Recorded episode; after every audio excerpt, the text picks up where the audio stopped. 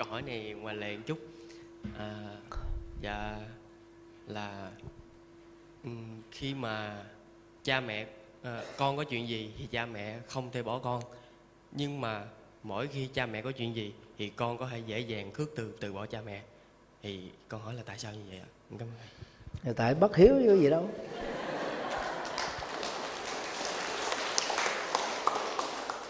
Gốc của sự bất yếu là ích kỷ tức là chỉ biết một một một phía bên mình thôi. Thì những đứa con ích kỷ đó sẽ bám vào lý do luật pháp để biện hộ.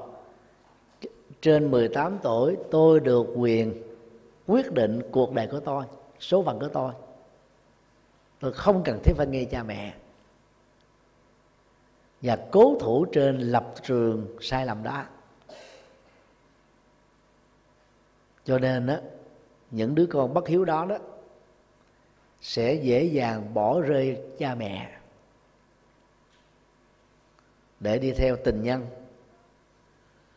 đi theo bạn bè giang hồ, đi theo lối sống tiêu cực với nhiều sự nghiện ngập, ma túy, rượu chè, cờ bạc, hưởng thụ hút sách ăn chơi. Rồi khi thân tàn ma dại rồi đó lê lết về nhà để báo đời thì những đứa con đó đó, tội lỗi ngập đầu.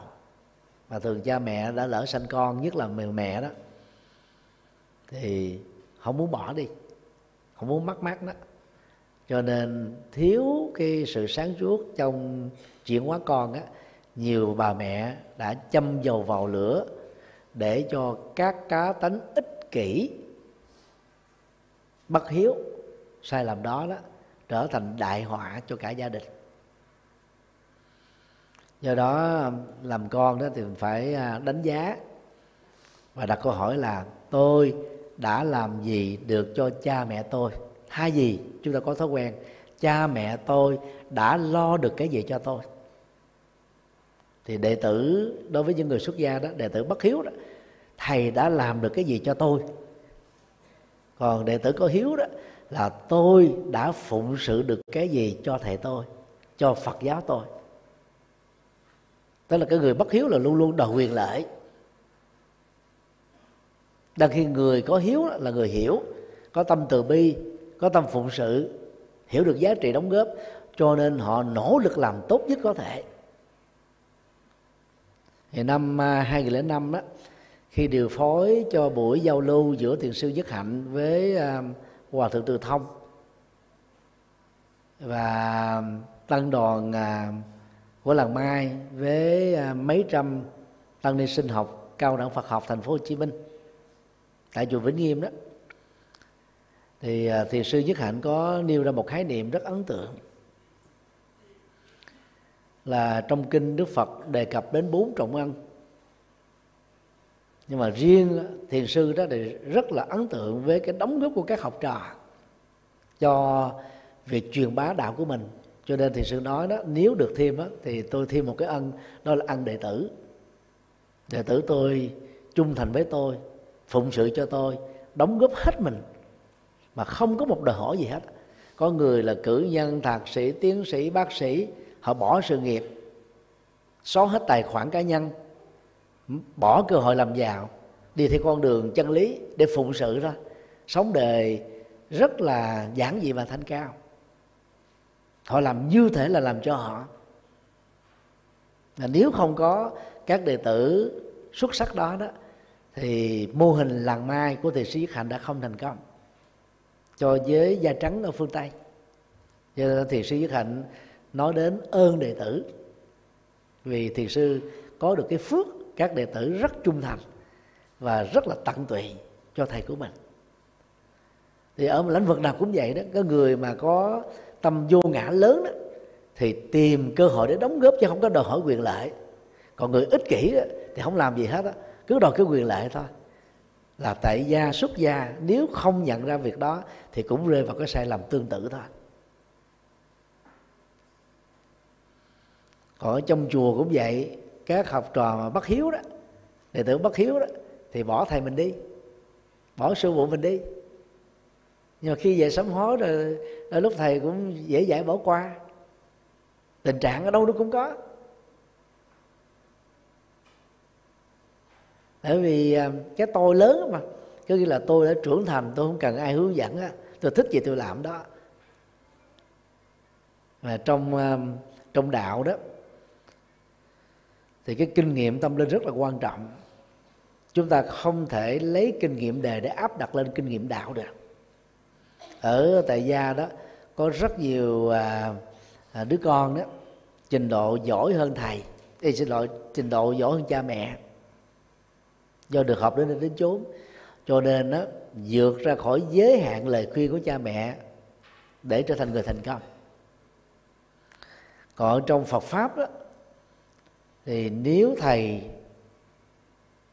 với tư cách là người đi trước học Phật tới đến chốn có thực tập Phật pháp đến đến chốn thì chắc chắn là kinh nghiệm Phật pháp phải vững chãi hơn là các thế học trò. Mà học trò nào gọi là ngang bước thích cái gì làm cái đó làm trước báo sau thì không bao giờ thành công được.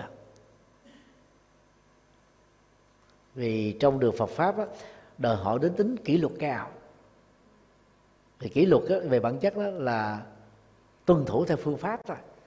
Mà đi phương pháp đúng thì mới có kết quả. Còn mình thích thì làm cái đó là nó phá phương pháp phá kỹ năng phá khuôn phép thì không thể thành công được. Thì những người học trò như vậy đó nhiều khi trải qua 5 năm, 10 năm, 15 năm đi lòng vòng mà đi không tới đâu. Đang khi cái người đi đúng phương pháp vài ba năm là trở thành hữu dụng rồi. Do đó, chúng ta lấy những cái kết quả làm thước đo. Ví dụ mình tu 5 năm rồi mình không làm đến cho ai biết là mình tu có vấn đề. Hoặc là do thiếu tâm từ bi. Mà thiếu tâm từ bi có nghĩa là thiên động ích kỷ.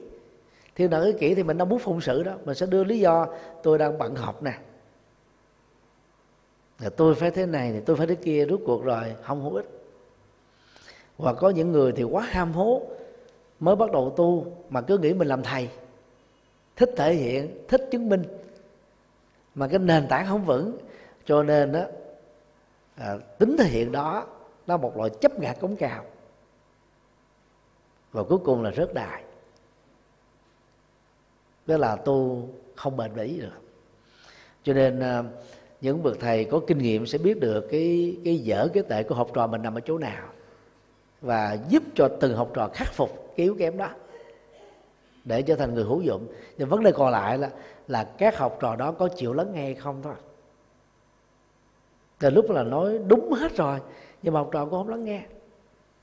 Thời đức phật đó, đức phật cũng bị lâm vào tình trạng đó. Ví dụ như ờ, khi ngài còn là thái tử, thì cha na, mà chúng ta thường phiên âm là sa nặc đó, là người trợ lý trung thành.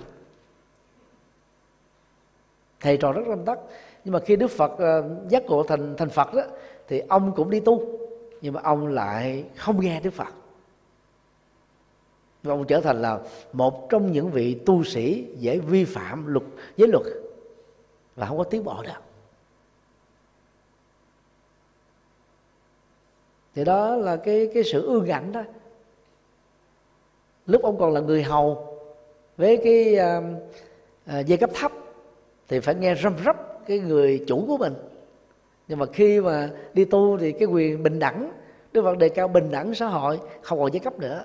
Thì cái tôi đó nếu mà không biết nắm giữ đó, thì những người thuộc giai cấp cấp đó bắt đầu là muốn chứng tỏ mình là là cao. Người nghèo muốn chứng tỏ là mình giàu. Người dở muốn chứng tỏ mình giỏi. Thì cái cái tôi cống cao đó mới là khó chịu. Phải mình giỏi thật sự giàu thật sự mà chấp vào cái gã còn có thể à, có lý do để thông cảm được có nhiều người muốn chứng tỏ mình hơn các bạn. Thì cái cái ngã đó là cái ngã rất là khó ưa. Thì sa đặt rơi vào trạng thái chấp đó và lời dạy của đức phật trở thành là không tiếp thu được. Đó là điều rất là đáng tiếc. Nhiều trường hợp tương tự xảy ra với các đệ tử xuất gia của đức phật, chứ không phải là lúc nào đức phật cũng thành công trong việc giáo hóa đệ tử của mình đâu.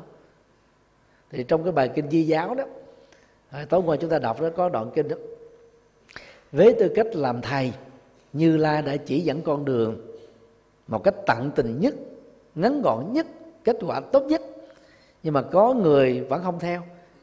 Đó không phải là lỗi của đạo sư. Thì cha mẹ cũng vậy. Cha mẹ là thầy của con em mình tại nhà. Dạy những điều hay. Nếu cha mẹ đó có kinh nghiệm tốt mà con không nghe là là lỗi của con và ở trong đạo cũng vậy, dẫn dắt, chỉ dẫn kinh nghiệm nhưng mà có nhiều học trò nó quan cố, không chịu nghe. Cứ nghĩ mình là ta đây, cái cộng nghiệp và bảo thủ đó đó, là nó làm cho dậm chân tại chỗ, thậm chí là bị tụt hậu. Như vậy chấp ngã, mặc cảm tự ti hay là chấp ngã cống cao, là hai phương diện dẫn đến sự trở ngại. Mà với tư cách là thời gia thì trở thành là con hư con bỏ cha mẹ.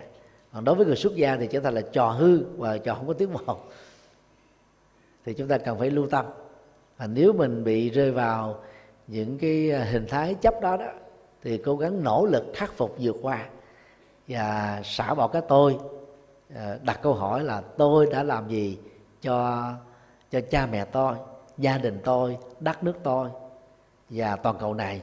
Còn người xuất gia đó thì tôi đã làm gì cho thầy tôi, cho chùa của tôi, cho phật giáo của tôi và cho toàn thể chúng sinh này? Bằng cách đặt vấn đề đó, chúng ta sẽ mở tâm từ bi và sự sáng suốt tốt nhất có thể.